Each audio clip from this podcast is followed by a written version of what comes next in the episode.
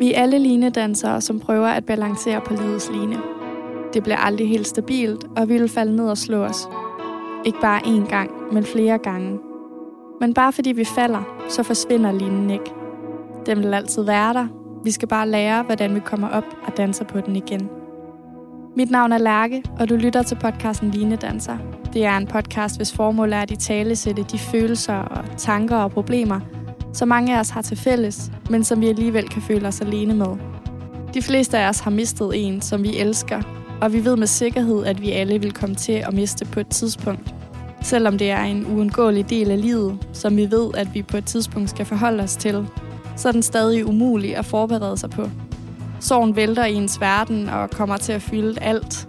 Jeg er selv vokset op med visen om, at du skal nok komme videre. Men jeg ved den dag i dag, at det ikke handler om at komme videre.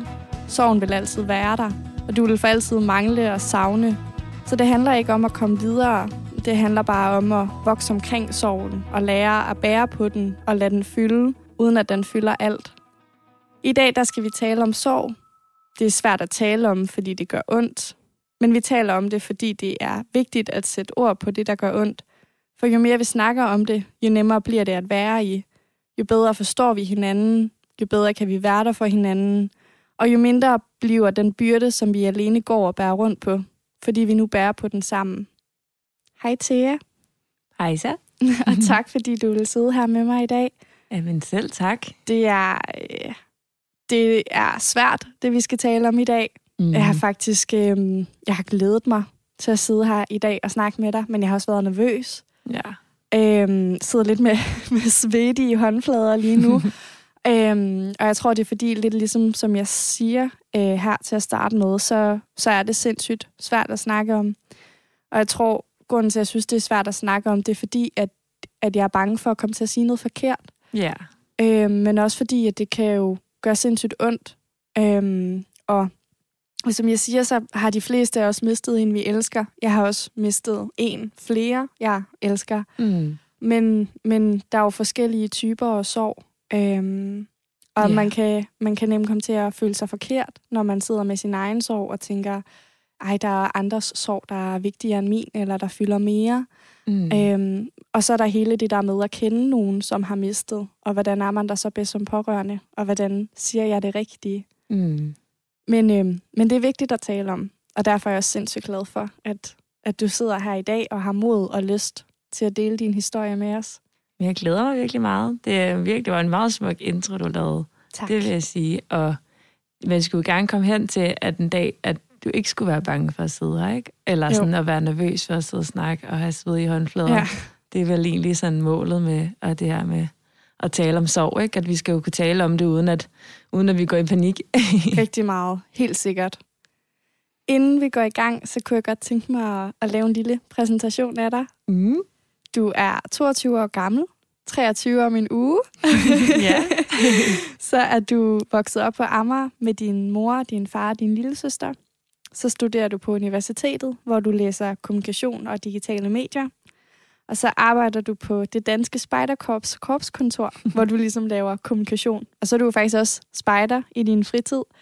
Øhm, og ellers så elsker du at bruge din tid med dine venner. Og jeg tænker lidt, at du på mange måder, og ud fra det, jeg lige har sagt, så lever du jo et liv, som mange unge kan spejle sig i.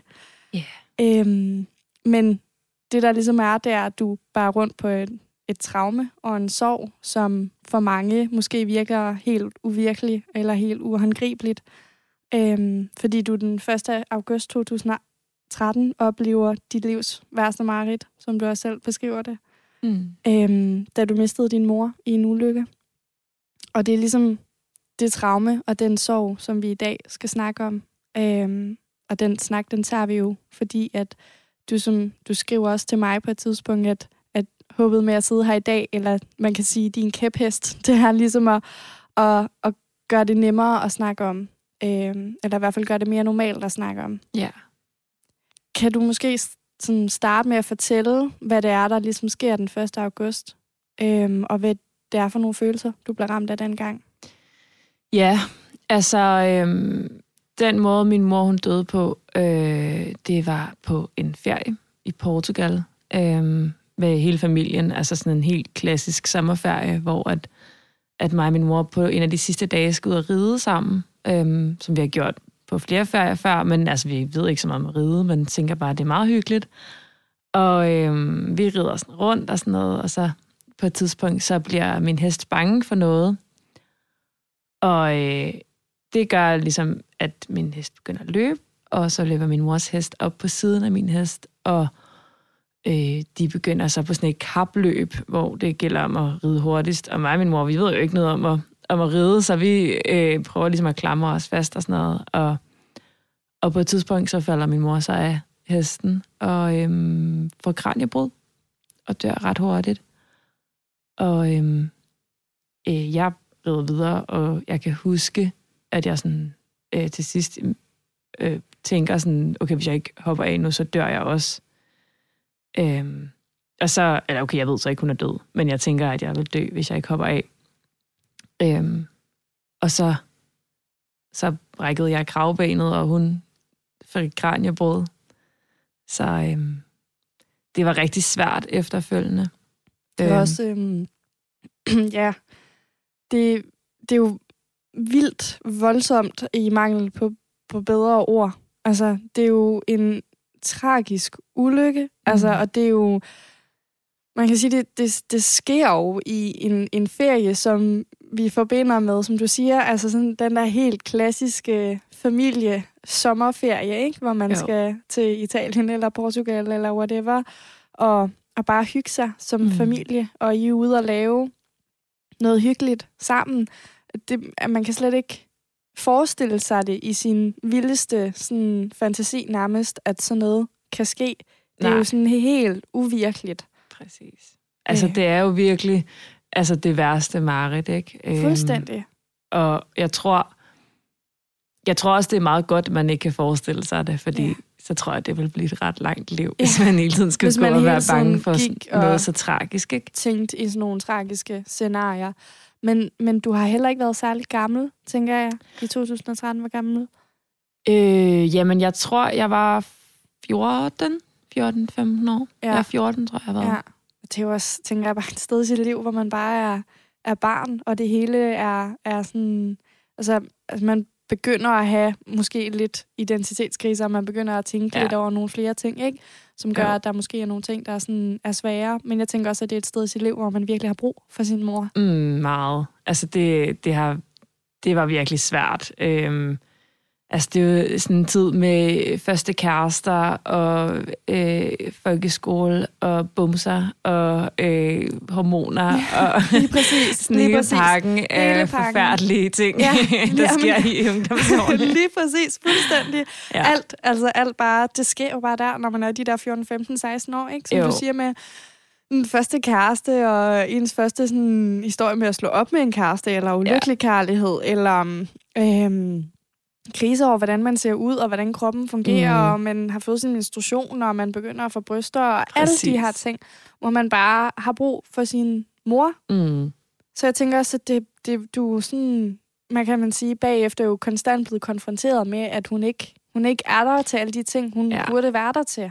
Ja, altså det... Øhm og det, det tror jeg har præget sådan hele min altså, teenageår, og også her i voksenlivet, at der vil altid være de der tidspunkter, hvor at, at det gør skide ondt, at hun ikke er der, ikke? Øhm, og at hun ikke er med eller noget. Øhm, det, det tror jeg altid vil være virkelig svært, men, men det er jo klart, altså da jeg blev student, eller da jeg gik ud af 9. klasse, der var det kun et år siden, at hun døde, og, og så nogle, altså de der store mærkedage, den der jeg fik kørekort, eller første lejlighed, og, og sådan noget, det, det er mega svært, at, at hun ikke er med der, ikke? At det er sådan nogle dage, hvor man virkelig mærker, at hun ikke er der. Det er klart. Så bliver man sådan mindet om, fordi så har man jo sådan en ekstra stor lyst til, at hun skal være der. Ja, præcis. En, en ekstra stor, at hun, hun burde stå her og give mig hun på, eller hun, mm. hun burde være med til at flytte mig ind i min første lejlighed, og sådan mm. nogle ting, ikke? Præcis. Men Altså, jeg tænker, i og med, at det, at det sker på en ferie, så er der jo også en masse sådan, praktiske ting i forhold mm. til, at I skal hjem, og, og I skal have hende hjem, og ja. hvordan fungerer det hele med pas, og hvor jeg sådan tænker, at der jo på en eller anden måde er gået en form for sådan overlevelsesmode i jer, og måske især din far. Ja.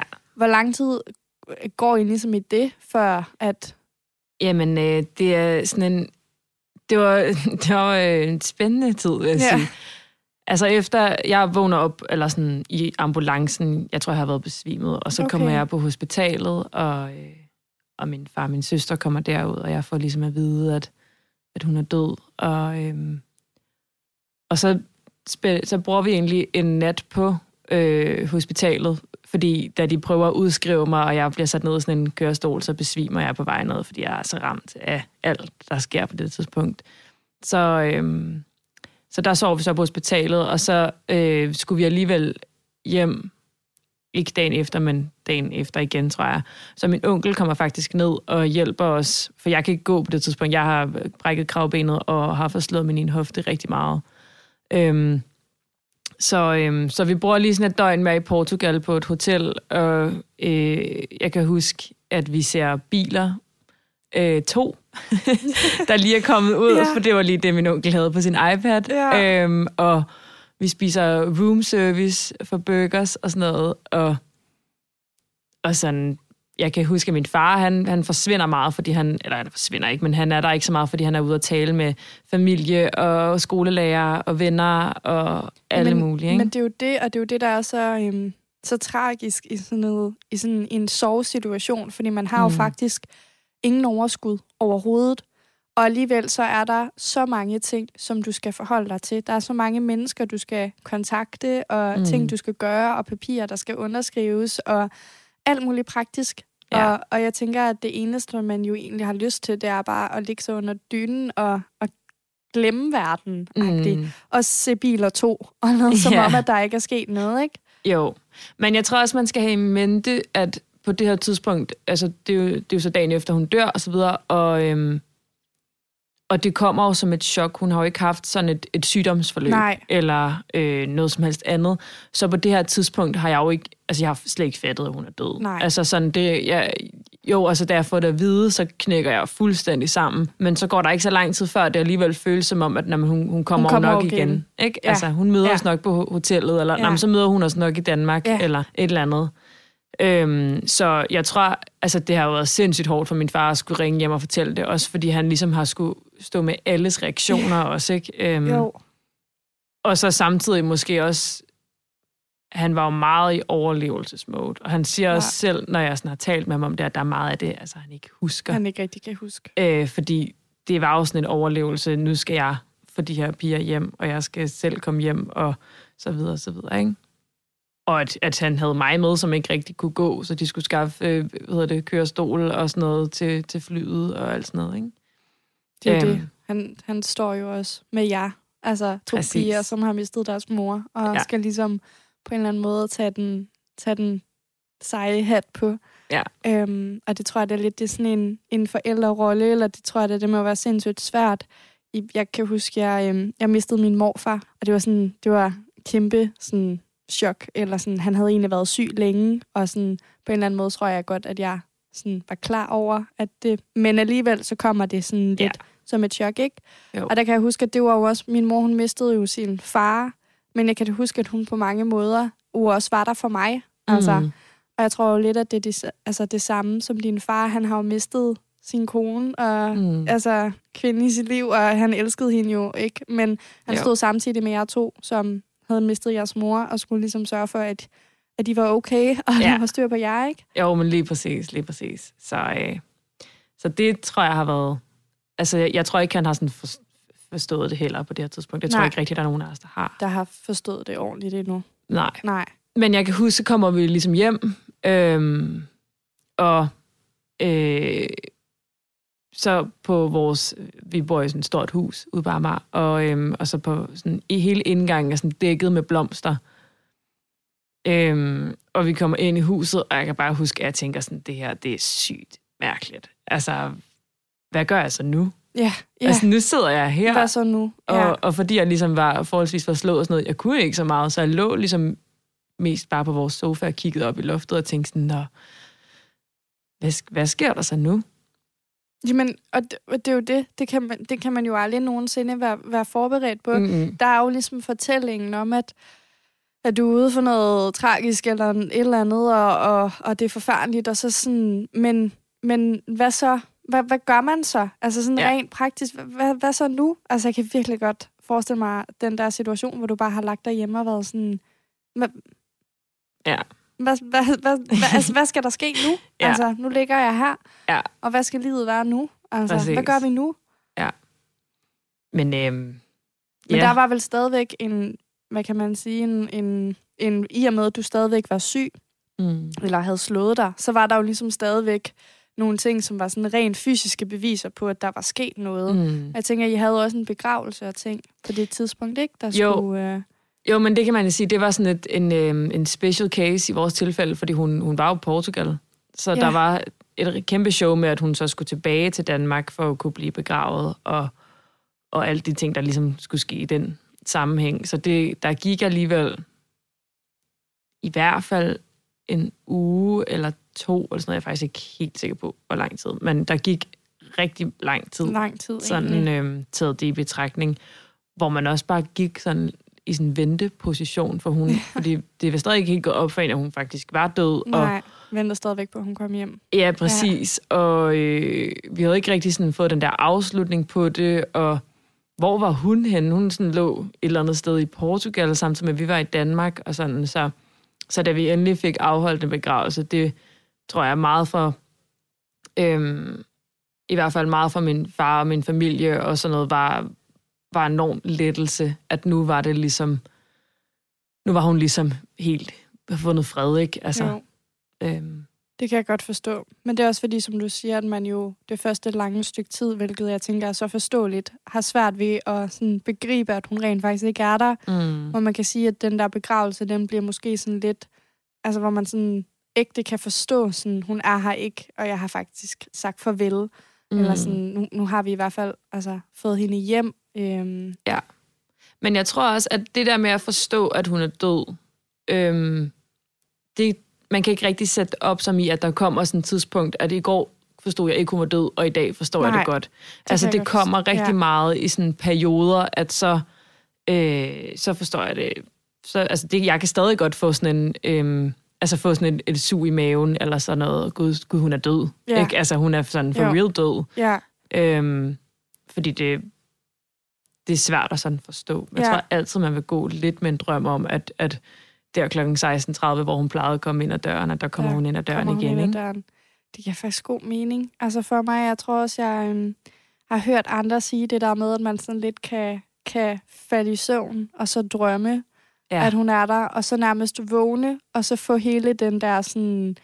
Øh, altså nærmest gå igennem hele, hele soveprocessen på, på 5-10 minutter igen, Ja. hvor man sådan vågner op og er helt glad og lykkelig, fordi hun er der, og så nærmest blive sådan, gud, der er hun ikke, Mm. og så øh, øh, blive helt vildt ked af det og bange igen nærmest. Ja, men fuldstændig. Altså, det, kan, det, det er så rigtigt, at man sådan...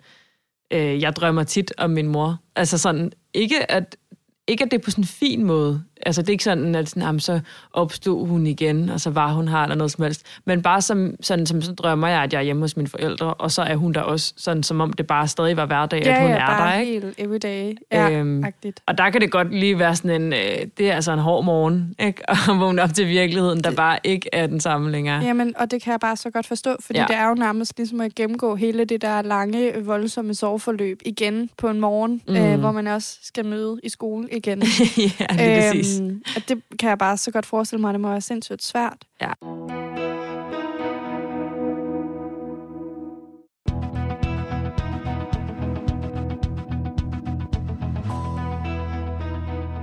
Hvor lang tid gik der, før I ligesom sådan startede i skole igen? Og Ja, altså igen, øhm, fordi det kommer som sådan et chok, så har man også ret meget brug for at, at mærke noget hver dag. ja, Øhm, fordi man ikke, altså jeg, kunne, jeg kunne ikke forstå det. nej. Øhm, jeg havde så nogle altså fysiske men, der gjorde, at jeg havde ret svært ved at gå i skole, og jeg havde også ret voldsom altså hjernerystelse. Øhm, så jeg kunne ikke koncentrere mig og sådan noget, så der var lang tid, hvor jeg ikke måtte gå i skole. Men øhm, jeg tror, det var, altså jeg tror, der var nogle uger tilbage af sommerferien, øhm, og så da sommerferien sluttede, så tror jeg, måske vi var hjemme i et par ekstra uger, men ikke, ikke sådan lang tid, og så begyndte vi sådan stille og roligt at gå i skole igen, ikke? Øhm, men det var også, altså det var rigtig svært at starte i skole. Øhm, jeg var måske også sådan, jeg havde det ikke sådan super fedt på min, på min folkeskole, så jeg skulle faktisk skifte folkeskole. Øhm, øh, det var mellem 8. og 9. så jeg tog 9. på en anden skole. Og jeg kan huske det der med at komme øh, i skole på min gamle skole, så der var jeg sådan henne og lige altså sådan, mærke stemningen. Og min lærer spurgte mig sådan, men, altså, skal jeg fortælle om det, eller vil du helst selv fortælle om det, og så videre. Og så, øh, så var jeg sådan, jamen det vil jeg egentlig gerne selv, fordi for mig var det lidt som at fortælle om en biograffilm. Det er ikke mig, jeg fortæller om, det er bare en eller anden andens historie, jeg fortæller. Altså sådan, jeg var slet ikke berørt af det. Nej. Øhm, det jeg stod bare og smilede, og det var virkelig som at fortælle, hvad der var sket i den nye James Bond-film. Ikke? Ja. Altså, at, øh, at man ved godt, det er voldsomt, man ved godt, at folk dør, men det er jo ikke noget, vi selv har inde på kroppen, vel? Nej, men det er jo det.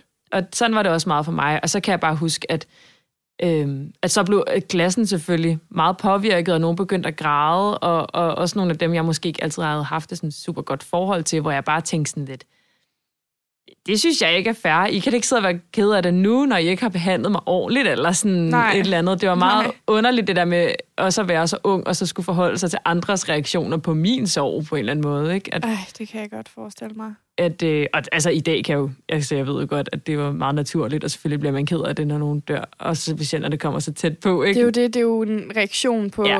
på, på situationen, der er voldsom, ikke? Altså, Jo. Ja. Men jeg kan virkelig huske det der med sådan andres reaktioner, at jeg kunne slet ikke forholde mig til det. Jeg var sådan lidt, ej, slap lige af. Altså, jeg sidder jo ikke og græder, hvorfor gør du det så? Ikke? Altså, sådan, Jo, og det, men det er jo det der med, at der er så altså, mange sådan, forskellige måder at reagere på, fordi jeg er også sådan meget øh, øh, følsomt menneske, så jeg kommer også nemt til at græde. Ja. Øhm, og, og, og det kan faktisk nogle gange, føler jeg, sætte mig i en, i en ubehagelig situation, fordi at hvis jeg står med nogen, som har, som har mistet min, altså hvis mine veninder har mistet en bedsteforælder, eller en eller anden, de havde kært, Mm. så vil jeg jo gerne være der for dem, og være den der sådan støttende øh, øh, sådan sten, eller sådan, du ved, den Ja. der øh, mile, de sådan kan, ja. kan læne sig op af. Ja. Øhm, men, men jeg bliver også bare nemt meget følelsesladet, Mm. og, og ser deres sorg, og, og så bliver jeg ked af det. Og så Ja. kan jeg godt blive sådan, ah, jeg burde ikke jeg burde ikke græde nu, eller jeg burde ikke være ked af det nu, fordi jeg burde ligesom være den her støtte for dem. Mm. Men der er man jo bare så forskellige. Mm. Men jeg kan også godt forstå, hvis man så sidder på den anden side og ikke har samme reaktion, fordi der er jo lidt sådan en, øh, det ved jeg ikke, om det er sådan en norm, men der er en eller anden idé om, at hvis man bliver ramt af et eller andet voldsomt, eller en eller anden stor sorg, så skal man også reagere voldsomt. Mm. Og man Mm. har en eller anden idé om, at man nærmest skal falde ned på knæ og skrige og græde. Og, øhm, og hvis man så ikke gør det, så kan man jo også nemt komme til at føle sig sådan forkert og tænke sådan, Ja. jeg burde reagere anderledes. Så jeg kan godt forstå, at når du så har stået der foran klassen og har fortalt og har haft den der sådan lidt out of body, altså du har ikke mm. rigtig sådan kunne mærke det, Mm. og så har de siddet og græd, altså grædt. Så ja. har det været mærkeligt for dem, og det har været mærkeligt for dig. Jeg havde det på samme måde, da vi var til begravelsen, at der, altså for det første, så var det jo igen, altså sådan, det er en special case, med, altså det er jo en voldsom måde at dø på også. Ja. Så, så folk reagerer også meget voldsomt på det, og det gjorde jeg jo også selv. Jeg gjorde det bare øh, på en anden måde, end, end at det hele kom på én gang. Så i starten havde jeg havde det virkelig øh, svært med, at jeg ikke altid kunne græde, når andre græd. At øh, da vi skulle se hele vores familie, de kom forholdsvis kort tid efter, vi var kommet hjem, at, og, at de var ligesom meget berørte alle sammen og græd, og, og det giver jo sindssygt god mening. Altså det, sådan, men det var jo også mig, jeg følte jo bare, at jeg skulle gøre det samme, men jeg havde slet ikke alle de følelser, jeg havde slet ikke forstået det. Så jeg sad bare og tænkte sådan, nej okay, hvad er jeg for en datter? Ja. Altså så sidder jeg bare her og har egentlig bare mest lyst til at, øh, at have det sjovt. Men min mor er lige død, men jeg kan ikke være ked af det, og jeg kan heller ikke være glad. Jeg kan ikke rigtig noget. Ja. og det er jo det er jo så forkert, at du skal føle det, fordi Mm. man, kan jo ikke, man kan jo ikke føle noget forkert, Nej. eller reagere på en forkert måde. For jeg tænker, at det giver sig selv, at du er ked af det. Selvfølgelig er du det, du har mistet din mor. Så du skal jo gøre lige det, du har brug for, og reagere på lige den måde, du har brug for. Mm. Og der så kommer et helt ekstra lag, hvor du skal sidde og tænke over, hvad du burde føle. Det er jo bare et totalt unødvendigt pres, som du på ingen måder har brug for, er der i den situation. Jamen helt sikkert, og meget af det, altså det er jo heller ikke noget, der, der er ikke nogen, der har fortalt mig, at jeg skal Nej, være ked af det. ikke. Det ligger jo bare i sådan i ligger bare- ens, øh, i ens samvittighed også, Ja. at sådan, jamen, når, når din mor dør, så ja, vil du godt være så ked skal af du det. være ikke? ked af det nu, ikke? Altså, ja, lige præcis. Ja. Og det, øh, men, men jeg tror, at det er sindssygt normalt, at, at når, du, når din krop er i så meget chok over, at noget så forfærdeligt er sket, jamen, så er det jo også en forsvarsmekanisme, at du sætter ind med, med, med gode følelser, og øh, altså ikke kan forholde dig til det, og, og lidt pakker det væk, fordi du kan heller ikke sådan, du kan heller ikke overskue at pakke det ud, alle de følelser, du sådan sidder med og sådan noget. Psykolog Rikke Nørgaard beskriver, hvordan man førhen har set sorg som en lineær proces, hvor vi alle gik igennem de her bestemte faser på bestemte tidspunkter. I dag er der meget forskning, der viser, at sorg er individuelt og faser, som man går ind og ud af. Nogle dage eller perioder, der fylder sorgen meget, og andre dage, der fylder den mindre. Nogle dage er man vred, og andre dage er man ked af det. Nogle dage er man frustreret, og andre dage har man mere klarsyn. Derudover så gør hun opmærksom på, at sorg kan være mange ting. Sorg kan være tabet af en ven, kærestesorg, tabet af en karriere eller noget helt andet. Og det vigtigste er egentlig bare, at uanset hvad du føler, eller uanset hvordan du reagerer, så er det helt okay. Jeg ved ikke, om der er mange, der har det sådan, men, men jeg havde i hvert fald også øh, sådan meget sådan skam og skyld, fordi jeg havde, altså jeg var den eneste, der var med i den her ulykke i min familie, og øh, at det var min idé, at, at vi skulle ud og ride på heste, øh, og det var, jeg havde sådan prøvet at overbevise min mor om det hele ugen, og så har hun endelig sagt ja, og så dør hun. Så jeg havde, ja. altså jeg sagde det jo ikke højt, men Nej. jeg havde så meget sådan skyldfølelse over, at hun, at hun var død, og, og Og det er jo det skam. værste, du kan have, fordi du har jo mistet din mor. Ja. Og det, altså, skal du jo... Det er jo et kæmpe, kæmpe sorg og tab. Mm. Og at Mm. du så oven i det føler, føler skyld over for det, det er jo fuldstændig... Ja, det må virkelig have været hårdt. Ja. Men det er jo også, altså det er sådan, tror jeg, mange har det, at man, man sidder jo altid, når nogen, når nogen dør, eller når noget forfærdeligt sker, sådan, hvad kunne jeg have gjort anderledes? Ja. Hvordan kunne det her være gået på en anden måde? Hvordan kunne, hvordan kunne jeg have sørget for, at hun stadig, eller personen stadig ja. var her, ikke? Jo. Øhm, Jeg synes også, øhm, da jeg mistede min morfar, der fik jeg sådan en kæmpe skyld over, at jeg ikke havde været der mere. ja. Altså sådan en følelse af, at jeg skulle have brugt mere tid sammen med ham. Mm. Eller jeg skulle have sagt til ham noget oftere, at jeg elskede ham. Eller at jeg skulle have gjort det klarere og tydeligere for ham, hvor meget han betød for mig. Der var ja. så mange ting, som jeg gerne ville, og der var så mange ting, som jeg gerne ville have, at han skulle have set og oplevet. Altså, mm. Mm. jeg var sådan, han nåede slet ikke at blive stolt nok af mig. Nej. Altså, han nåede slet ikke at, at se alle de ting, og jeg nåede slet ikke at gøre alt det her med ham, som jeg gerne ville. Jeg havde sådan en følelse af, at det var sådan, nærmest først, da jeg sådan er blevet ældre, jeg sådan gik op for mig, sådan, hvor meget han egentlig betød for mig.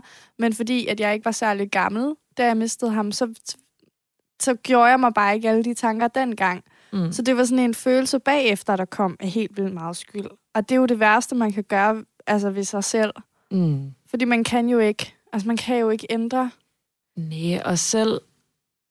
Altså, vi kan, vi kan jo ikke ændre på det, nej, som du siger. Og, og hvis, altså, selv hvis vi kunne, kan vi jo ikke være sikre på, at der ikke var sket noget andet. Nej, lige præcis. Og man har jo heller ikke, man har jo ikke gjort noget. Du havde jo ikke gjort noget. Og Nej. der er jo ikke nogen, der har gjort noget, som de skal ændre mm. På. Det er jo bare sådan en unødvendig skyld, man lægger oven, altså. Mm. oven i sorgen. Ja, Øhm, og der var også mange, der brugte tid på at fortælle mig, at jeg ikke, altså sådan, det var jo ikke sådan, det var, og altså ligesom vi siger nu, at det er jo ikke noget, man skal føle, og det er jo ikke din skyld, og det er ikke sådan, at tingene hænger sammen og sådan Nej. noget, men, men det er bare mega svært, når man sidder i situationen. en ikke? ting er det at få det at vide, og en Ja. ting er at sige det, og selvom man mener det, og selvom alle dem, der har sagt det til dig, mener det, og har prøvet at, at nærmest banke mm. Det ind i hovedet på dig, så Ja. det er jo en følelse, der sidder i dig, som Præcis. ikke rigtig kan tages fra dig, før du sådan ægte selv begynder at tro på det. Lige præcis.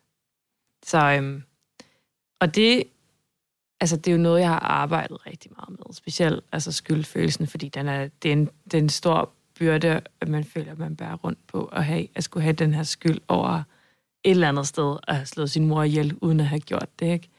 Men øhm, ja, altså, jeg har arbejdet rigtig meget med det, og, og det er jo ikke noget, jeg lever med konstant længere, heldigvis. Men, men det kan stadig komme i, sådan, i, øh, i bølger, at jeg lige kan få sådan et, ah, det var ikke så godt. Ja. Eller sådan, ej, det, var, det ja. skulle jeg ikke have gjort. Eller men det er jo også, noget, ikke? altså fordi, at, at I mistede jo alle sammen din mor, men du var den eneste, der var der. Mm. Altså, så, så på den måde, så...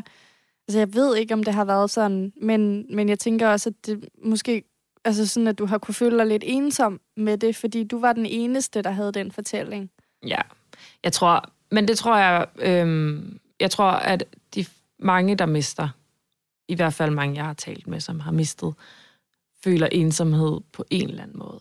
Øhm, fordi, altså, jeg, kan, jeg, jeg følte mig ensom, øhm, både fordi, at jeg synes, jeg havde mange følelser, jeg skulle bære rundt på alene, men også, at, at, at jeg havde noget, øh, noget skyld og noget skam og sådan noget, så jeg heller ikke, på den måde havde jeg ikke lyst til at fortælle det højt. Men jeg tror, min vær, den værste ensomhed ramte mig, øh, da jeg, øh, jeg blev meget syg. Øh, efter at jeg, det kan være, at jeg lige skal starte et andet sted.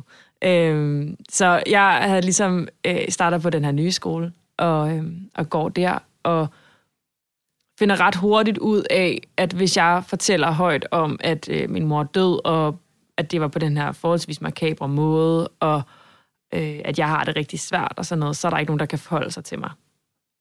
Øhm, så jeg lærer rigtig hurtigt, at det er meget nemmere, hvis jeg bare kan være fuldstændig cool, og øh, ikke rigtig vise nogle følelser, øh, når jeg taler om det, og prøve så vidt som muligt overhovedet ikke at tale om det.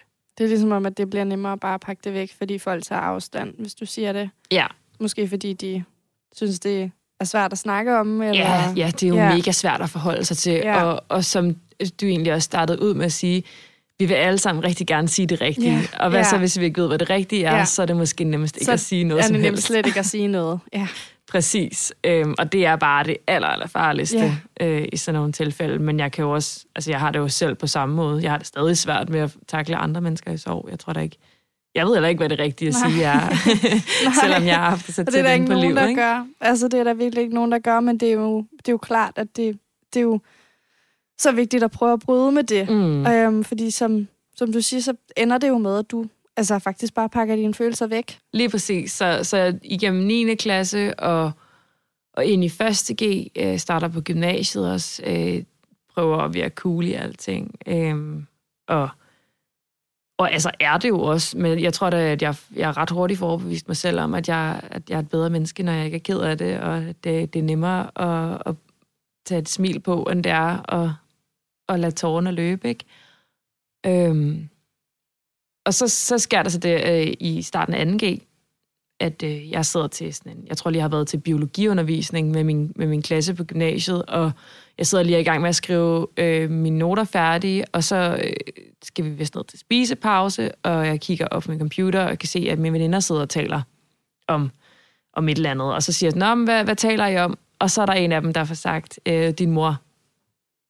Altså, som var en ting, man sagde på det her tidspunkt. Nå. Altså sådan noget, din mor-agtigt, ikke? Okay, ja, ja, jeg ja. med, ja. Øhm, og det har altså på det tidspunkt, det har jeg jo hørt før. Det, det er jo sådan en ongoing joke, at man siger, øh, din mor. Din mor, ja. Øhm, ja. Så det rører mig normalt ikke. Men lige pludselig, så kan jeg bare mærke, at der er et eller andet, der trigger et eller andet sindssygt i mig. Og sådan, min veninde, hun siger sådan, ej, okay, ej undskyld. Altså, øh, folk bliver, når, når nogen laver sjov med ens mor, lige pludselig, så yeah. tænker man ret hurtigt, okay, det skulle jeg nok ikke have sagt. Nej. Øh, og jeg er sådan, det er fint, det er fint. Og så kan jeg bare mærke, okay, jeg, jeg er overhovedet ikke okay. Det er faktisk, jeg har det faktisk overhovedet ikke fint. Så ja. jeg, øh, jeg løber sådan ned i kantinen og prøver at finde min, min barndomsveninde og siger til hende sådan, jeg ved ikke, hvad der sker, men jeg skal hjem nu. Og så kommer jeg hjem, og øhm, så, så går jeg ikke rigtig ud af min seng i et halvt år. Øhm, og får så øh, ret voldsom PTSD. Øhm, med sådan nogle flashbacks, angstanfald, hvor jeg føler, at jeg er i ulykken igen, og øh, kan græde over min hovedpude, vender den forkerte vej, og øh, synes, verden er et forfærdeligt sted, og, og kan slet ikke kontrollere min egen krop og mine egne følelser.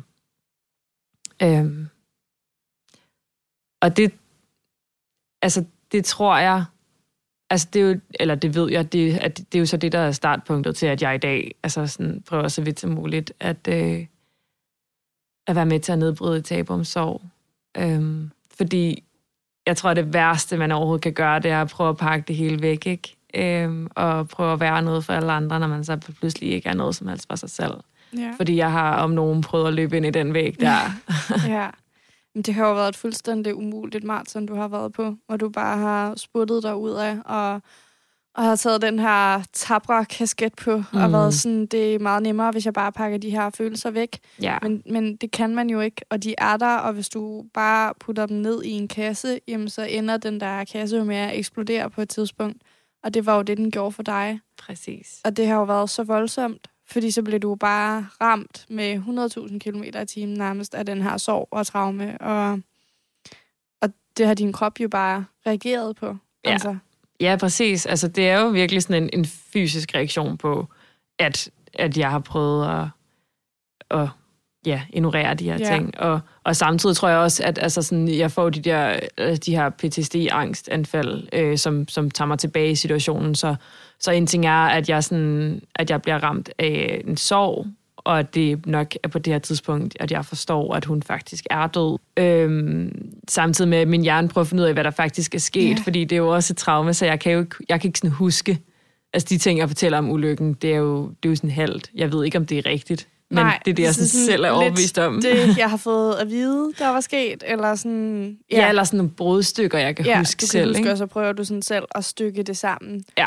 Men jeg synes jo også, det er vildt, hvad kroppen kan, fordi man kan sige, på det tidspunkt, hvor du bliver ramt øh, af PTSD, der er der jo alligevel gået et par år, Ja, Ja. to år cirka.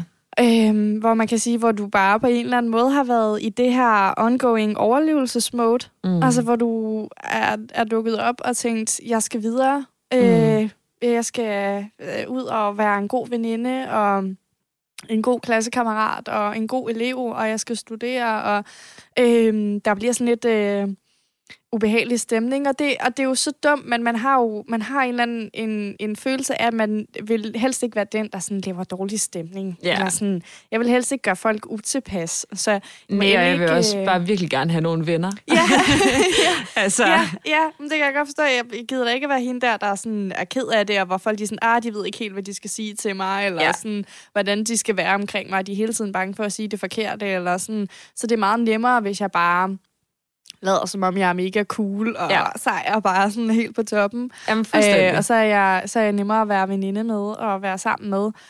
Og, og det er jo fuldstændig... Altså, fordi det ender jo bare med, at, altså, som du fortæller, du knækker. Fordi Mm. det fjerner jo ikke dine følelser. Nej, og man kan sige, det skal heller ikke misforstås sådan, at man, eller sådan, at jeg, jeg havde også brug for det. Altså, jeg havde også brug for at være normal. Godt. Ja. Øhm, fordi at, at tanken om at være ja. noget andet end normal, det Ja. var også Det sindssygt var også skræmmende. sindssygt skræmmende. Så jeg tror ikke, altså det er ikke, fordi jeg havde haft brug for at være i det hver dag, Nej. eller sådan øh, på, den, på den måde, men, men man kan bare heller ikke, eller jeg kunne i hvert fald ikke øhm, ignorere det i Nej. så lang tid. Altså det, det tror jeg så heller ikke. Det er jo at finde en eller anden mellemvej i det. Mm. Jeg kender den så tydeligvis ikke, men, øh, men Nå, det er nej, jo sådan... det tror jeg, det er det, det færreste, der gør, men som du Ja. siger, så er det jo med at finde en mellemvej. For jeg synes også, at den anden side af det er jo også nemt det der med, at man så Øhm, at folk måske lidt kan have en tendens til at tænke, hvis du mister eller er i en sorg, så er du i den konstant. Mm. Altså lidt det der med, at sådan, du skal nok komme videre på et tidspunkt. Lidt det der med, at, at sorg har sådan, så må du være ked af det i to-tre måneder, eller et halvt år, eller Mm. whatever, og så er du øh, fuldtidsked af det. Mm. der, ikke? Jo. Og så kommer du videre. Ja. Og, og sådan er sorg jo ikke. Altså Nej. sorg er jo en, en, en, hvad kan man sige, sådan en flydende ting, som er der, og som kommer i bølger, og som rammer dig i forske- altså med forskellig styrke. Mm. Øh, og der er jo ikke nogen, der kan holde ud til at være i den hele tiden. Nej. Og man skal jo have lov til at have øh, at at have lov til det er egentlig også et, et dumt ordvalg, fordi det er, jo ikke, det er jo bare sådan, det er. Men man har jo brug for, at der også er gode dage. Ja. Og, man, og man smiler, og man griner, og man har et eller, andet, et eller andet minde, hvor man så kan mindes hende med glæde, eller mm. et eller andet, og man så kan grine af det, eller glædes over det. Øhm, det, synes, det har jeg da også oplevet, at selvom Mm. man står midt i sorgen, så er det vigtigt at grine eller smile et eller andet mega Ja. dumt. Ja, eller lige sådan, præcis. Du ved, det har vi som mennesker også brug for. Ja. Så det er så dumt det der med sådan at sætte en tidsramme på, og så være sådan, du er fuldtidsked af det nu. Mm. Også fordi, at at så kan man jo komme til at føle, at hvis man så griner, eller smiler, eller har de her, at man så tænker, ej gud, det er helt forkert, jeg burde være ked af det. Ja. Eller sådan, der er jo lige sket det her, og det burde jeg være mega ked af det, og så går jeg bare og griner og har det sjovt. Præcis. Altså det er jo, det, jeg tror, det er virkelig vigtigt, at man, at man bare lytter til sin krop, og, og virkelig sådan, jamen, hvis du er glad, så, så vær glad. Og, altså, jeg gør det for eksempel meget på min, øh, på min mors fødselsdag, at øh, den, altså, det er jo altid de der mærkedage, de er svære at forholde sig til, og det, det er svært at tænke over, at det er også ærgerligt, at hun ikke blev det år ældre. Men jeg prøver så vidt som muligt at bruge dagen som en, en, øh, som en glædesdag, og i stedet for at være ked af, at hun ikke er her mere, så måske bare fejre, at hun har været her. Øhm, fordi det fungerer virkelig godt for mig, at, at jeg kan ikke bruge alle mærkedage på at være ked af det. Nogle gange har jeg også bare brug for at sætte enormt stor pris på, at, øh, at hun faktisk har været her, og at jeg har haft en fantastisk mor, ja. og øh, at jeg fik lov til at, at have hende i starten af min teenage-tid, og jeg fik lov til at prøve at være teenage ked af det øh, med en mor på sidelinjen, ja. ikke? Det synes jeg er virkelig fint sagt. Det der med, at man jo nemt kommer til at være ked af, ked af alt det, man ikke fik. Og mm. det skal mm. man også have lov til. Og det kan Helt jeg godt sikkert. forstå. Men det der med, at man også skal huske at glæde sig over, at man fik. Mm. Og at du fik lov til at være hendes datter. Og du fik lov til at have øhm, så mange gode år med hende. Og du mm. fik lov til at have alle de her minder. Og man giver sig plads til at, at fejre det og nyde Præcis. det. Ja. Øhm, fordi det kan jo også gøre det lidt nemmere at være i, som du siger, at man ikke hele tiden skal, skal være ked af alt det, man ikke fik.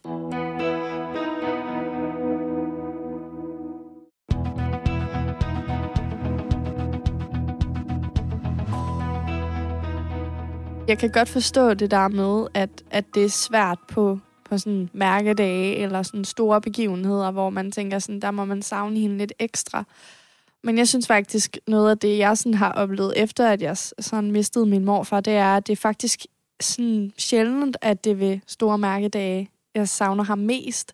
Det er sjældent, at det sådan er juleaften eller på hans fødselsdag, eller sådan, fordi så bliver det sådan lidt, øh, lidt mærkeligt for mig, eller sådan lidt uhåndgribeligt for mig, at jeg skal op og lægge blomster på hans gravsten. Og sådan. Det kan, kan mit hoved ikke rigtig sådan forholde sig til, så jeg er ikke rigtig til stede i mine følelser på de dage. Det bliver sådan lidt, når man så skal jeg også lige huske at få købt blomsterne, jeg skal også, du ved, så bliver det sådan lidt øhm, praktisk for mig, mm. sådan orienteret. Øhm, det er mere sådan på helt, helt almindelige dage, helt altså sådan mærkelige situationer.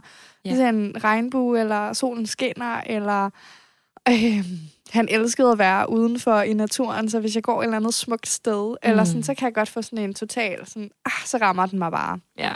Eller jeg sidder derhjemme, og jeg synes, øh, er i gang med at skrive en opgave, eller sådan mm. helt sådan syret, øh, sådan totalt, har ikke relevans for noget med ham. Øhm, men så bliver jeg bare sådan, ah, så kommer den bare mm. som sådan en kæmpe bølge, der bare sådan rammer en. Ja. Øhm, og så er det bare der, hvor jeg savner ham allermest, og hvor jeg bare allermest til stede i mine mm. følelser. Um, og så er jeg sådan, det er sådan, det, det hjælper mig lidt, um, sådan lidt at tænke på det, som om, at det er fordi, jeg har sådan en følelse af, at han altid sådan lidt er med mig. Ja. Også det der med, at jeg sådan siger, sådan, at jeg havde sådan en kæmpe sorg over, at der var så mange ting, jeg gerne ville nå at vise ham, som mm. jeg ikke mm. fik muligheden for. Mm. Og så trøster jeg mig lidt med, at jeg tror på, at han, han er med mig, og han, han ser mig have mm. succes med de her ting. Og når jeg så bliver ramt sådan lidt ekstra hårdt en dag af sorgen eller eller andet, så er jeg sådan, ah, det er fordi, han lige han tjekker lige ind. Yeah. han tjekker lige ind og ser, at det hele er okay. Amen. Så kan jeg lige mærke sorgen lidt tydeligere, fordi han er sådan lidt ekstra til stede lige nu og her. Og det er jo, og det er jo enormt fint også at kunne vente til det. Og altså for, for mig tror jeg, at øhm, Altså, jeg, jeg prøver sådan at mindes min mor på alle mulige mærkelige måder. Det, jeg tror, jeg har prøvet lidt af hvert, ikke? Men, ja. men jeg tror, at noget af det, der fungerer øh, rigtig fint for mig, er nogle af de dage, hvor at jeg lige kan mærke, at det hele er lidt tættere på, eller sådan, at altså, jeg kan godt bare have dage, hvor jeg er lidt mut. Altså, det er ikke, fordi jeg har brug for at sidde og græde hele tiden, men så kan jeg godt lige have brug for at græde lidt, eller så er jeg bare sådan, så kan jeg skrive et brev, eller sådan noget. Men det, der egentlig fungerer mest for mig, eller bedst for mig, tror jeg, at om aftenen, øh, så kan jeg godt lide at øh, sætte mig ud på min altan, eller ude i, ude i min fars have, eller et eller andet. Øh, og, så, øh, og så snakke til stjernerne. Og det er jo sådan super weird, og jeg håber aldrig, at der er nogen, der har hørt mig gøre det. Øhm, men sådan, og det er jo sådan en eller anden bare børnetanke om, at man ryger op i himlen, og jeg tror ikke... ja, at, hvem sidder deroppe og kigger med? præcis, og jeg tror ikke nødvendigvis, at jeg sådan tror, Tror på det. på Jeg er det, ikke sådan nej. super troende eller noget som helst, men, men jeg synes, der er et eller andet uvirkeligt over stjerner. Ja. ja. Og hvis, hvis hun så kan sidde deroppe et eller andet sted, eller at hyre det på en eller anden måde, Ja. ja. når jeg kigger på den stjerne, som jeg Ja. ja. synes lyser allermest, Ja. Jamen så, så kan jeg lige sidde og fortælle og give en opdatering, Ja. og sige, at jeg synes også, det er hårdt, at, at du ikke er her lige nu, eller øh, mig og min kæreste har været op og skændes, Ja. eller et eller andet. Sådan, egentlig de der lidt mere hverdagsting. Og der kan jeg også godt sådan nogle gange lige sådan... Altså for mig for eksempel, så kan det godt nogle gange bare være meget rart lige at sige ordet mor. Altså fordi ja. jeg har ikke nogen at kalde mor mere, Nej. vel? Så sådan at tale til mor nogle gange, det synes jeg er meget rart. Ja. Sådan sige, at jeg elsker hende, eller at jeg savner hende, eller sådan noget. Det kan jeg godt forstå. Og Mm. det er jo så, det er så forskelligt, hvad det er, der sådan virker, fordi jeg er heller ikke, altså, jeg er heller ikke troende, mm. Mm. og, jeg er sådan, og, det, og det er jo også derfor, tror jeg, at det, det virker ikke for mig at gå op på altså, den gravsten, eller det, den kirkegård og sådan noget, men det virker for eksempel altså for min mormor. Mm. Øhm, så det er, jo, det er jo så forskelligt, hvor man ligesom finder den der form. Jeg tror bare, det, det er så vigtigt lige at finde ud af, hvad det er, der altså sådan, gør, man en gang imellem lige sådan kan... Fordi det, jeg føler lidt, du beskriver, det er jo, at det giver dig sådan, at du føler, at du kommer lidt tættere på hende, eller det giver dig Mm. lige den der ro, eller sådan, du lige kommer ud med de her ting. Mm. Mm. Og jeg tror bare, det er det, der er så vigtigt. Altså lige at finde det der pusterum, øh, og lige finde den der, hvor man sådan lige kan mærke ordentligt efter i Mm. sig selv. Ja, og så bare også det der med bare lige at være i det. Ja, At, ja lige at være at i det er sorgen. svært, og, og det er, svært. mærkeligt, og det er en underlig situation, og jeg snakker til en stjerne, og det er sygt weird. Ja, men, men, men men bare lige være i det, ja, øh, i de følelser, der, der melder sig der der. melder sig.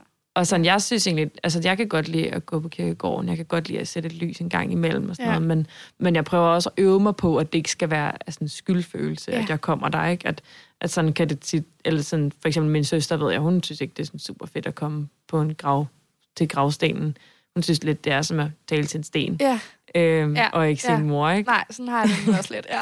Præcis, og sådan, så kan man godt måske føle, øhm, at det bliver lidt mere skyld, at man kommer Ja. og, og sætter det lys og lægger den Ja. blomst, end det Ja. er, er egentlig lyst. Ja. Så det prøver jeg sådan også at øve mig selv i, at det skal være kun være, når jeg har lyst, Ja. eller når jeg sådan lige Og det- for det. Og det tror jeg faktisk, det er virkelig vigtigt. Fordi, det, Mm. altså, fordi det, den sådan følelse tror jeg egentlig også, jeg har. Altså sådan lidt den der med, at, at det, er en, altså, det er en skyld, eller det er, sådan, det er en pligt, at det, sådan, det, det skal jeg på hans fødselsdag, og det skal jeg til øh, juleaften, og sådan nogle ting. Ja. Øhm, det giver ikke mig noget, og, og, og han er her jo ikke, så det giver jo heller ikke ham noget. Men af en eller anden Mm. grund, så føler jeg, at jeg skuffer verden eller min omgangskreds, eller jeg ved ikke helt, hvem der er, jeg føler, jeg skuffer, men jeg føler i hvert fald, at der er en forventning om, at det burde jeg gøre. Ja. Øhm, så derfor skal jeg gøre det, og det giver mig ikke rigtig noget, fordi jeg har heller ikke sådan den der følelse. Der giver det mig mere, at jeg sidder derhjemme og føler, at han lidt er til stede, eller mm. som du siger, når man sidder og, og snakker til stjernen. Eller, Mm. øhm, så det skal man da også klart passe på med, at man ikke kommer til at gøre noget bare af ren skyld. Ja, og så tror jeg, at, at, at når man oplever den der skyldfølelse over, altså, øh, som sagt, den har jeg også haft sindssygt meget på alle mulige måder, Ja, men ja, også den med, kommer jo til, altså, til syne på alle mulige måder. Præcis, og, og det er jo også netop det der med ikke at besøge gravstedet nok, eller, øh, ej, nu har jeg ikke tænkt mig min mor i en uge, eller, øh, ej, nu kom jeg også til at være glad på, på årsdagen for hendes død, øh, eller, øh, hvis jeg, øh, jeg kan også blive sådan, øh, altså sådan blive skuffet over mig selv, hvis jeg glemmer, hvordan jeg, hendes hud føles, eller sådan, ej, nu kan jeg ikke lige huske, hvordan hendes stemme lød, eller sådan et eller andet, Ja. gå sådan lidt i panik, og være sådan, Ja. shit, Shit, ej. hvordan kan jeg glemme det? Ja. Altså, hvordan kan Ja. jeg finde noget? Find ja. noget, der kan gøre, at jeg kan huske det igen. Ja, Øhm, men der tror jeg også bare, at det hjælper for mig at huske på, at jeg ved, at det eneste, min mor, hun virkelig sådan vil ønske sig i sådan en situation her, det er jo, at jeg er glad, ja, og at jeg lever et liv, Altså, jeg skal jo ikke leve for min mor, Nej, for hun lever jo ikke. nej, Altså, nej. og jeg kan ikke leve leve min mors liv, eller øh, gøre hende stolt, eller noget som helst. Det eneste, hun ville ønske, var, at jeg levede mit liv, og jeg var glad. Og så er det vel, og hvis jeg så gør det, så lever jeg vel også rigtigt. Så gør jeg vel også det rigtige, Ja. fordi Ja, jeg gør det rigtige for hende. Ikke? ja. Jo, det er da så vigtigt at huske på. Altså, fordi hun vil jo aldrig, hun vil jo aldrig sige, at "Ej, men Thea, hvis du ikke besøger min grav to, uger, to gange om ugen, så er Nej, du en så, dårlig datter. Så er du en dårlig datter. Aldrig nogensinde. Altså, det er jo... Aldrig. Og det er jo også det er jo så åndssvagt, at man lægger et pres på sig selv på den måde. Det er jo lidt ligesom, at man tænker, at man skal være ekstra ked af det på deres fødselsdag, eller på Mm. deres dødsdag, eller whatever. Hvor jeg er sådan, du kan jo ikke... Du kan jo ikke bestemme, hvordan du vågner op og har det i dag. Så kan det være en helt almindelig onsdag. Der er en helt almindelig. Den har Mm. mm. ingen betydning i forhold til nogen ting. Og så mm. Mm. er det der, du bare er sindssygt ked af det. Ja. Og så kan det være, at det er øh, altså årsdagen for hendes død, eller det er hendes fødselsdag. Og, og der har du egentlig en dag, hvor dit overskud er lidt mere, Mm. mm. altså eller lidt bedre, eller du er glad, og du kan mindes med glæde og sådan noget. Ja. Og så er det jo så dumt, at man så sidder og slår sig selv oven i hovedet, fordi man tænker, ej, du skal være Mm. ked af det i dag, ikke? Altså, Jo. det kan man jo ikke. Nej, det kan man ikke. Jeg tror også, at... Øhm, altså, jeg oplevede også meget, specielt i starten de første år, øh, øh, specielt også på mærkedage, min fødselsdag og hendes fødselsdag og sådan noget, at øhm, altså, jeg, havde, jeg synes, det hele var ligegyldigt. Det, jeg blev ramt af sådan meget ligegyldighed. Altså, hvorfor var det overhovedet, jeg skulle leve? Altså, sådan, hvor- hvorfor var det, at jeg ikke døde sammen med hende? Eller, øhm, hvorfor, øh, hvorfor skal vi fejre noget? Der er ikke noget at fejre. Eller øh, hvis andre kom med deres problemer, sådan, ej okay, du skal bare slappe totalt af. Altså, det er jo totalt ligegyldigt, om din søster har stjålet din Barbie-duk, eller ej. Ikke? Altså, Ja. øhm, det var, altså, der var sindssygt meget ligegyldighed. Og sådan også den, altså, den måde, jeg behandlede mig selv på, det var sådan noget sygt ligegyldigt. Altså, om jeg har været i bad i en uge, det var super ligegyldigt. Hvad, Ja. ja. hvad rager det nogen? Ikke? Altså, øhm, og det, det tror jeg, det var også virkelig hårdt på en eller anden måde, at være fyldt op af, at alt bare var ligegyldigt. Øhm, fordi det, så bliver det det også lidt. Ja, Ikke? Altså, jo jo, fordi så gør man jo alt ligegyldigt.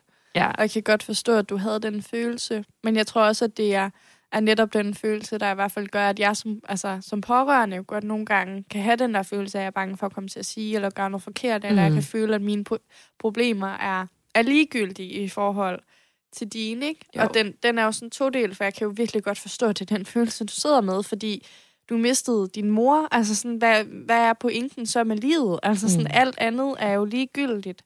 Øhm, men nogle gange så kan det være rart at høre på andres ligegyldige problemer, fordi det får en til at tænke på noget andet. Øh, og andre gange så kan jeg godt forstå, at det sådan, kunne være sådan sindssygt, det kan jeg så simpelthen ikke lige overskue op i mit hoved. Men det er jo også det, der nogle gange gør, at det er svært som pårørende, ikke? Jo, sindssygt meget. Det kan jeg virkelig godt altså, sætte mig ind i. Ja. Og jeg tror da også, øh, det, er jo, det er jo en halv... Man lever jo ikke. Altså, jeg levede jo ikke, når jeg var Nej. ramt af den der ligegyldighed. Det er jo ikke et liv. Altså, hvis alt er ligegyldigt, så kan man lige så godt sætte sig på en stol og vente på, at det er overstået, Ja. ikke? Jo. Altså, så det er jo ikke, det er jo ikke at leve. Øhm, så det er ligesom fandt tilbage til, til glæden. Altså sådan, og, og forstod, at jamen, det kan godt være, at det ikke er det, at det bliver aldrig nogen, som bliver det samme problem, men thank God, at der findes færre, mindre problemer, Ja. ikke? Altså sådan, ja. det er da egentlig bare virkelig fantastisk. Det er da faktisk virkelig bare dejligt, at man kan være frustreret over, at ens søster tog ens barbie Altså, Ja, det er da egentlig bare præcis. virkelig Øh, dejligt. Og jeg kan også huske, at altså, øhm, altså sådan, at når, jeg har da også haft veninder, der har haft enormt svært ved at tale med, med mig om deres, altså deres egne problemer med deres mor, eller sådan et eller andet, Ja. hvis man har været sindssygt sur på sin mor, Ja. eller sådan noget, at, at de har jo ikke haft lyst til at sige det til mig, Nej. fordi at I det Jamen, mindste havde din i det mor. mindste har din mor, agtig. ikke? Jo. Øhm, men, men jeg tror, altså som pårørende skal du hele tiden huske på, at jeg ved jo godt, at din situation ikke er min situation, og at bare fordi du har et problem, sammenligner du jo ikke dit problem med mit problem. Eller sådan, Nej. og det gør jeg jo heller ikke. Nej, Altså sådan... jeg tror øh, nemlig også, det er det, der, der er, sådan, er nøglen til det. Det er det der med, at man ikke skal sammenligne, fordi det, altså, det får man ikke nogen Altså, det er der jo ikke nogen, der får noget ud af. Lige præcis. Altså sådan også på mors dag, så er der også mange, der sådan, ej, ej de, var, de vil helst ikke tale om, at de nu har sendt deres mor blomster, eller øh, at de skulle ud og fejre noget med deres mor, fordi jeg har jo ikke nogen mor. Og sådan, nej, men altså, jeg vil jo heller ikke have lyst til at gøre det med din mor. Nej. Altså sådan, det, det, Nej. jeg ved jo ikke godt, det ikke er den samme situation. Det er altså, ikke. Ja. jeg, jeg har jo sidder i noget helt andet, og Ja. så kan jeg være ked af, at hun ikke er her på den dag, men det er jo ikke fordi, at jeg bliver mere ked af, at du har en god dag. Nej, Altså sådan, nej, det, nej. Man, man, jeg sammenligner det jo ikke på den måde. Øhm, og jeg har jo heldigvis også selv altså, mindre problemer i livet, ikke? Sådan, ja. Jeg kan også godt stresse over, at jeg skal aflevere en Ja. opgave. Ja, eller, og thank God for det. Og det, Ja, altså, og, præcis. og, det er jo, og det er jo så fedt, nærmest har jeg lyst til at sige, at, Ja. du, at du er kommet dertil, fordi Mm. det var jo det, der var, da det hele var ligegyldigt. Ja. Der stressede du jo ikke over det, fordi det var jo ligegyldigt. Fuldstændig. Så thank God, at du er kommet til et punkt, hvor du kan stresse over en aflevering. Ja. Og, og, og, og man skal jo ikke sammenligne, fordi at de har deres mor, det fjerner jo ikke din mor mere eller mindre. Præcis. Eller sådan, hun er der jo ikke mere eller mindre af den grund. præcis. Øhm, Og jeg er jo bare glad for, at, at mine veninder og de, fleste andre Ja. unge mennesker har deres mødre. Det er ja. da, det er da sindssygt skønt. Sorg er mega individuelt, og det kan derfor være svært at vide, hvordan man er der bedst som pårørende. Psykolog Rikke Nørgaard siger, at en god ting at huske på, det er, at det altid er bedre at sige noget, end slet ikke at sige noget overhovedet. Tag udgangspunkt i jeres relation, påtal og reager, og hvis du ikke ved, hvad du skal sige, så sig det.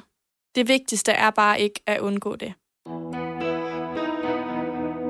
Jeg tror virkelig som, som pårørende, at altså, du kan ikke du kan ikke gøre mig mere ked af det med noget, du siger. Altså, medmindre du siger noget ondt. Ja. Altså ikke, men det Jo, vil jo, jo, gøre mig jo. ked af det lige meget, om jeg var ked af det i forvejen. Eller ej, ja, ja. Øhm, så, så du kan aldrig sige noget, der gør mig mere ked af det, eller øh, der gør sorgen værre, eller øh, at altså sådan øh, gør, at jeg tænker, at du er et dårligt menneske, eller sådan et eller andet. Det, det kan man ikke. Altså, du kan ikke og, og det er jo også i det der med, at man altid er bange for at sige noget forkert. Og jeg, og jeg tror bare, det vigtigste, det, der er sådan at huske på i det, er, at det eneste forkerte, du kan sige, det er ikke at sige noget som helst. For det er der, ensomheden optræder, ikke? Og det er der, det bliver, det er der, det bliver virkelig ubehageligt at have mistet. Fordi når man først har mistet en gang, så er man fandme bange for at miste alt, ikke? Og det er jo også det, der gør, at det nærmest bliver sådan helt tabubelagt at, at tale om sorg, ikke? Mm. Det er sådan et, et emne, der man har sådan en total, virkelig stærk berøringsangst for. Og jeg har selv haft den altså hele mit liv nærmest. Mm. Altså det der med, ej, det var sådan sindssygt beha- ubehageligt at tale om sorg, og man skulle helst ikke sådan tale for meget om det. Jeg kan faktisk også huske, da jeg mistede øh, min morfar, jeg var sådan, ej, vi, åh, vi skulle nærmest bare videre hurtigst muligt, Mm. mm. så man sådan, fordi det var sindssygt ubehageligt at være i, og det var sindssygt ubehageligt at snakke om, og sådan, og der tror jeg da virkelig bare, som du siger, altså det værste, man kan gøre, det er bare ikke at tale om det. Altså Mm. sådan, og du skal nærmest bare øh, ja, snakke så meget om det som overhovedet muligt. Og selvfølgelig skal du måske ikke spørge ind til det, når I står nede i brusen og er ved at købe en liter mælk. Mm. Men, men, men det der med, at man altså, kan, kan være sådan til sin bekendte eller sine venner eller whatever, der har mistet at være sådan, hey, du skal bare vide, at jeg er her for dig, og øh, hvis du vil snakke om det, så vil jeg sindssygt gerne snakke om det. Øhm, og hvis du har brug for ikke lige at snakke om det, altså du har brug for at grine af et eller andet ligegyldigt, eller se biler to, eller Mm. whatever det er, du Ja. har brug for, så kan vi også gøre det. Øhm, og at man sådan giver plads til sådan at kunne mindes, for jeg kan huske noget af det, der sådan har virket allerbedst for mig, det er også bare sådan at sidde og snakke om minderne. Altså sådan, så man ikke får den der berøringsangst. Så man Præcis. ikke sådan tænker, ej, jeg vil helst ikke bringe personen på banen, fordi så Mm. mm. hvad så, hvis hun bliver ked af det? Men det har bare virket sindssygt godt, at der har været nogen, der har sagt, ej, sådan, hvad med det der, hvad med det der, hvad med... Og så, Kan du huske dengang, at øh, Ja. mor gjorde det her? Eller kan du Lige huske dengang, præcis. at vi var på ferie, og hun faldt ned? Eller eller andet, Ja. Altså, lige præcis. altså, okay, ikke hesten. Men noget andet. altså, en sjov Ja, ting. ja, Øhm, ja. Altså, ja, og jeg tror bare sådan, jeg tror altid, når vi taler om sorg, så vil vi altid rigtig gerne sige noget smukt. Ikke? Vi Ja. vil rigtig gerne sige noget poetisk, Ja. og være sådan, at sorgen bliver lettere med tiden. Og Ja. at vi vil gerne komme med sådan et eller andet, der er meget dybt følt. Ja. Og jeg føler tit, at sorg bliver sådan helliggjort. At Mm. vi kan kun tale om det, hvis det er på sådan en, på sådan en dyb... Øh, Ja. Vi prøver at lindre din smerte med vores ord. Og det er jo det, der gør det så svært at snakke om sorg, fordi man tager det helt op på den der pedestal der. Præcis. Det er totalt umuligt at leve op til. Det er jo umuligt at sige noget, så Ja. ja. jeg kan sgu heller ikke sige noget særligt smukt om sorg. Nej. Jeg kan heller ikke, og sådan, Det er også fordi, det Og- er faktisk ikke en særlig smuk ting. Det, er jo en, det, det gør sindssygt ondt, og det kan godt være smukt på mange måder. Men, Forfærdeligt. men, men det er jo en forfærdelig ting, og den gør det er jo sindssygt det, jeg ondt mindes, der er smukt. Det, er jo, Ja. ja. det vil jo aldrig nogensinde være Nej, sorgen, der er i smuk. sig selv, der er smuk. Nej, det er Øh, præcis. sådan har jeg det i hvert fald. Og jeg tænker også sådan, øhm, du vil jo ikke kunne sige, altså det, det der er svært ved sorg, sådan øh, modsat mange andre ting, hvis man, hvis, øh, for eksempel der havde PTSD, altså at tale om det, det er også svært, men det er en proces. Altså det er noget, jeg er i gang med, sådan, så kan du altid spørge ind til, "Nå, men hvor er du nu? Ja. Har du det bedre, end du havde sidst? Er der sket et eller andet, som gør, Ja. ja. at du har fået noget bedre hjælp, og så videre? Øhm, har du øh, fået noget medicin, eller et eller andet, der, der gør det bedre for dig nu? Øhm, og at det ligesom er en proces, jeg kan, den kan jeg ligesom komme over. Jeg kan komme ud af et sygdomsforløb. Men sorg er ikke en proces. Sorg er jo noget, der bare er. Og du vil jo ikke kunne sige noget, du vil ikke kunne gøre noget, du vil ikke kunne øh, agere på en måde, der får den her person tilbage. Og det er jo mega svært for, for os mennesker. Sådan, hvad skal jeg så sige? For Ja. jeg kan ikke sige, at det går over, for det, Nej, gør, det for det ikke. gør det ikke. Og jeg kan ikke sige, at hun kommer tilbage, Og eller... det, det gør hun ikke. Ja. Præcis, og det er så svært at sige det rigtige. Og jeg tror for mig, øh, når jeg har kendt andre, der har, øh, der har mistet sådan noget, at, at sådan, øh, jeg har også berøringsangst med sorg for over for andre mennesker, for jeg ved ikke, hvordan andre mennesker føler sorg. Jeg ved jo kun, hvordan jeg selv føler det. Det er også fordi, det er jo så individuelt. Præcis, præcis. Så sådan, jeg tror, at det, der sådan virker for mig, når jeg ikke ved, hvad jeg skal sige, jamen, det er at sige, jeg ved ikke, hvad jeg skal sige. Ja. For jeg synes, det er så forfærdeligt, det her. Ja. Jeg synes, det gør, at det gør ondt på mig, hvor ondt det må gøre på dig. Og du skal vide, at jeg er her, og jeg vil rigtig gerne stille spørgsmål. Jeg vil rigtig gerne vide en masse. Jeg vil rigtig gerne ikke vide en masse, hvis du har brug for det, og så videre. Men lige nu ved jeg bare ikke, hvad jeg skal sige, for det gør så ondt. Og det tror jeg, det er sindssygt vigtigt. Jeg tror faktisk, det er rigtig... Øhm, det tænker jeg i hvert fald, det er sådan en håndgribelig måde at gøre det på. Bare i tale sætte det. Mm. Bare i tale sætte sådan, det her det er sindssygt hårdt for dig. Øhm, og jeg vil så gerne være der for dig, men jeg ved ikke, hvad jeg skal sige. Jeg ved ikke, hvad der er det rigtige eller forkerte at sige. Så jeg vil bare gerne have, at du siger, hvad du har brug for, og hvis du ikke ved, hvad du har brug for, så er det også okay. Så kan vi også godt bare sidde lidt. Præcis. Præcis. Øh, så bare, altså bare i tale sætte det. Og så måske også, som du siger, den der accept af, at det er ikke særlig smukt. Mm. Så prøv at lade være med, altså prøv at lægge det der fra dig med, at du skal sige det helt rigtige. Præcis. Der er ikke noget rigtigt at sige. Præcis. Og at det eneste ord i verden, vi har fundet på at sige, noget, til, sige til den her situation, det er kondolere. Ikke? Jeg kondolerer. Ja. Og, og det er jo det mest intet sigende Intet ord. sine ord ever. Altså sådan, jeg har jo ikke, hvad, hvad skal jeg bruge Hvad det skal til? jeg bruge det til? Oh, okay, held og lykke med det. Ja. Ikke? Altså, Jamen, det er, ej, er det rigtigt. og sådan, det, er jo, og Ja. ja. det er jo fint nok. Det er jo netop i mangel på samme. Det er jo jo, at, At man har fundet det, ikke? på det, helt sikkert. Men, øh, men, helt sikkert. men jeg tror, altså, et, øh, ja, lad være med at bruge det, hvis du Ja. kan lade være. Ja. ja. Jeg kan også huske, der var nogen, der sagde det til mig på et tidspunkt, hvor jeg var sådan, og det var faktisk et, et tidspunkt, hvor jeg var sådan, jeg ved ikke nærmest engang, hvad det betyder. Ja. Øh, fordi det er sådan, ja, men det er jo helt sikkert i mangel på bedre, ikke? Jo, Øhm, jo, men det kan jeg også huske dengang, altså min mor døde, og, og vi skulle til begravelse, og jeg havde, altså sådan, der begyndte folk jo netop at sige, kon, altså jeg kondolerer Ja. ja. til mig, hvor jeg var sådan, hvad gør du? Ja, ja. Hvor, hvad, hvad, betyder, betyder det? Hvorfor gør du det? Ikke? Altså sådan, hvad er det for noget? Men det er så sandt. Ja, jeg var også sådan helt, øh, hvad første gang? Der sagde ja. Ja. til mig, jeg ved, jeg ved ikke engang, hvad det betyder. Men det er også fordi, Præcis. det er jo bare et ord, der er lavet til Ja. den lejlighed. Man har jo ikke hørt det før. Nej, lige præcis. Og specielt ikke, når man er 14, vel? Altså. Nej, nej, lige præcis.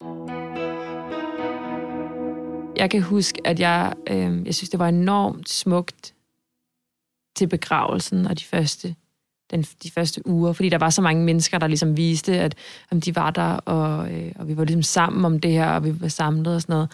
Og så efter begravelsen, så kom der bare sådan et, et tomrum, sådan, så forsvandt folk jo ja, bare igen. Fordi man går fra, fra 100 til 0, ikke? Jo, Nærmest. nu havde vi ligesom lukket sagen. Ja. Ja. Nu lå hun Ja, der, og så leder folk videre. og så ja. gik folks liv videre. Ja, og det gjorde jeg også ikke. Præcis. Så sådan, jeg tror, øh, hvis man, hvis man som, kon, altså, som øh, hvis kondolerer, hold da op, nu sidder det også første ord. Hvis man som pårørende ikke helt ved, hvad man skal, hvad man skal gøre, eller hvordan man skal agere, eller hvordan man skal rumme et menneske i sorg, så, så tror jeg virkelig, jeg vil sådan... Jeg vil virkelig have sat pris på, man måske lavede en, en omgang pasta kødsovs og kom forbi med en uge efter begravelsen, eller sendte et brev, eller lige ringet, øh, altså sådan en, en gang om ugen stadig, og lige bare lige tjekket ind, og det behøver ikke nødvendigvis være for, at at vi skal blive ved med at blive i den samme sorg, men også bare for ligesom at vise, men jeg ved godt, at, at, at nu har vi lagt i, i graven, og der er ikke mere i den proces nu, men jeg er her stadig, ja. og jeg vil stadig gerne være her for dig, og jeg vil stadig gerne lytte. stadigvæk, at, at det er svært for jer, og det Præcis. må være hårdt for jer, og I stadigvæk er i det. Bare fordi, at alle andres liv går videre, så ved jeg godt, at der stadigvæk, altså for jer, ikke rigtigt, at der går det jo aldrig videre. Nej, øhm, præcis. Det kan, jeg, altså, det kan jeg virkelig godt forstå. Og det er jo fordi, det er sådan en 0 fra, altså fra 100 til 0 mm. følelse. Altså den der med, at man bare alle sammen samles, og så fra den ene dag til den anden, så er der bare tomt. Mm. Og så bare kigger ud af vinduet, og alle andre, de løber efter bussen og har travlt på arbejde. Ja. Og, så det der med sådan ligesom at anerkende, at, at de stadigvæk er i det, og at mm. man stadigvæk er der. Præcis. Øhm, det kan jeg godt forstå. Ja. Jeg synes, øhm, jeg kan mærke, at det er sådan noget, hvor man nærmest bare kan blive ved med ja. at snakke. jeg synes, den, den, er, den er svær at runde af, men jeg synes, at jeg synes, vi har været omkring rigtig meget. Jeg synes, øh, du har sagt virkelig mange fine ting til jer, og som har været tak. en øjenåbner for mig. Mm. Og det sætter jeg virkelig stor pris på. Øhm, er der et eller andet, du tænker, sådan, du gerne lige vil runde af med at sige, et råd, du gerne vil give med videre, måske hvis man selv sidder som enten pårørende, eller som den, der har mistet? Ja. Jeg tror, jeg har tænkt meget over, hvad, mit, øh, hvad for et råd, jeg skulle give. Øhm, fordi jeg synes, der er så mange facetter af sorg. Og jeg tror også, det det, altså det råd, jeg, det allerbedste råd, jeg kan give, er, at, at, det, at det er din sorg. Og der er ikke nogen, der er ikke nogen vej. Der er ikke nogen, der kan rådgive dig. Der er ikke nogen, der kan fortælle dig, hvordan du bedst sørger. Nej, det altså, er ikke ligesom fordi, sådan, der er ikke nogen facitliste. Det er ikke en altså en ligning, og så hvis Præcis. du gør sådan og sådan her, så kommer du... Præcis. Så, så mærk efter. Hvis du har brug for at grine, så grin, og hvis du har brug for at græde, så græd, og hvis du har brug for at tale med en psykolog, så gør det, men det er ikke nødvendigvis noget, du skal gøre. Altså det, det har jeg i hvert fald selv følt meget, at jamen, okay, men psykolog er den eneste vej frem. Ja, ikke? Vi, har også en, vi har også en tendens til at sende, vores, sende mennesker til psykolog for at få dem fikset, ikke? og det er bare ikke nødvendigvis det, der fikser en. Og hvis du kan mærke, at, at det er en tur i skoven, der gør det for dig, så tag en tur i skoven. Øhm, fordi det er bare alle sørger forskelligt. Også min, mig og min søster sørger også forskelligt. Ja, ja, selvom det er den samme situation og den samme person, jeg har mistet. Præcis, præcis. Ja. Så øhm, ja. det er klart mit, øh, mit allerbedste råd. Det synes jeg er et vildt godt råd. Jeg synes, det er vildt godt at runde af på det der med, at sorg er bare så forskelligt, og du kan ikke reagere forkert eller føle noget forkert. Præcis. Fordi det er bare så forskelligt. Og så, altså, snak snak om det i så vidt muligt. Altså, det er også okay, hvis du ikke har lyst til at snakke om det. Mm. Men, men jeg tror også bare, det, det er vigtigt, fordi det er sådan, hvis man går med det altså alene, så kommer det ofte til at fylde. For, altså, så fylder det bare mere og mere og mere. Så jo, jo mere man kan snakke om det, øh, jo bedre, tænker jeg næsten. Men selvfølgelig skal man også huske på, at hvis man er et sted, hvor man ikke har lyst mm. så er det også helt okay. Fordi 100%. kernen til det er jo, som du siger, at vi alle sammen reagerer forskelligt, mm. og vi alle sammen har brug for noget forskelligt. Lige præcis. Tusind tak til jer, fordi du var med i dag. Det var så lidt.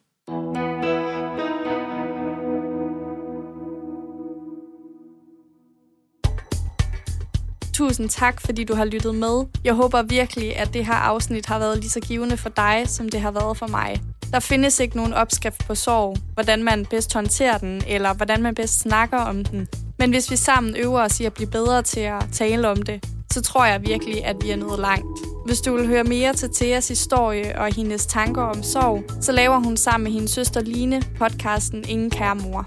Og så endnu en gang tusind tak, fordi du har lyttet med. Jeg er tilbage igen på næste søndag, hvor jeg snakker om at overtænke, hvordan det påvirker ens liv, handlinger og relationer. Og jeg håber rigtig meget, at du har lyst til at lytte med.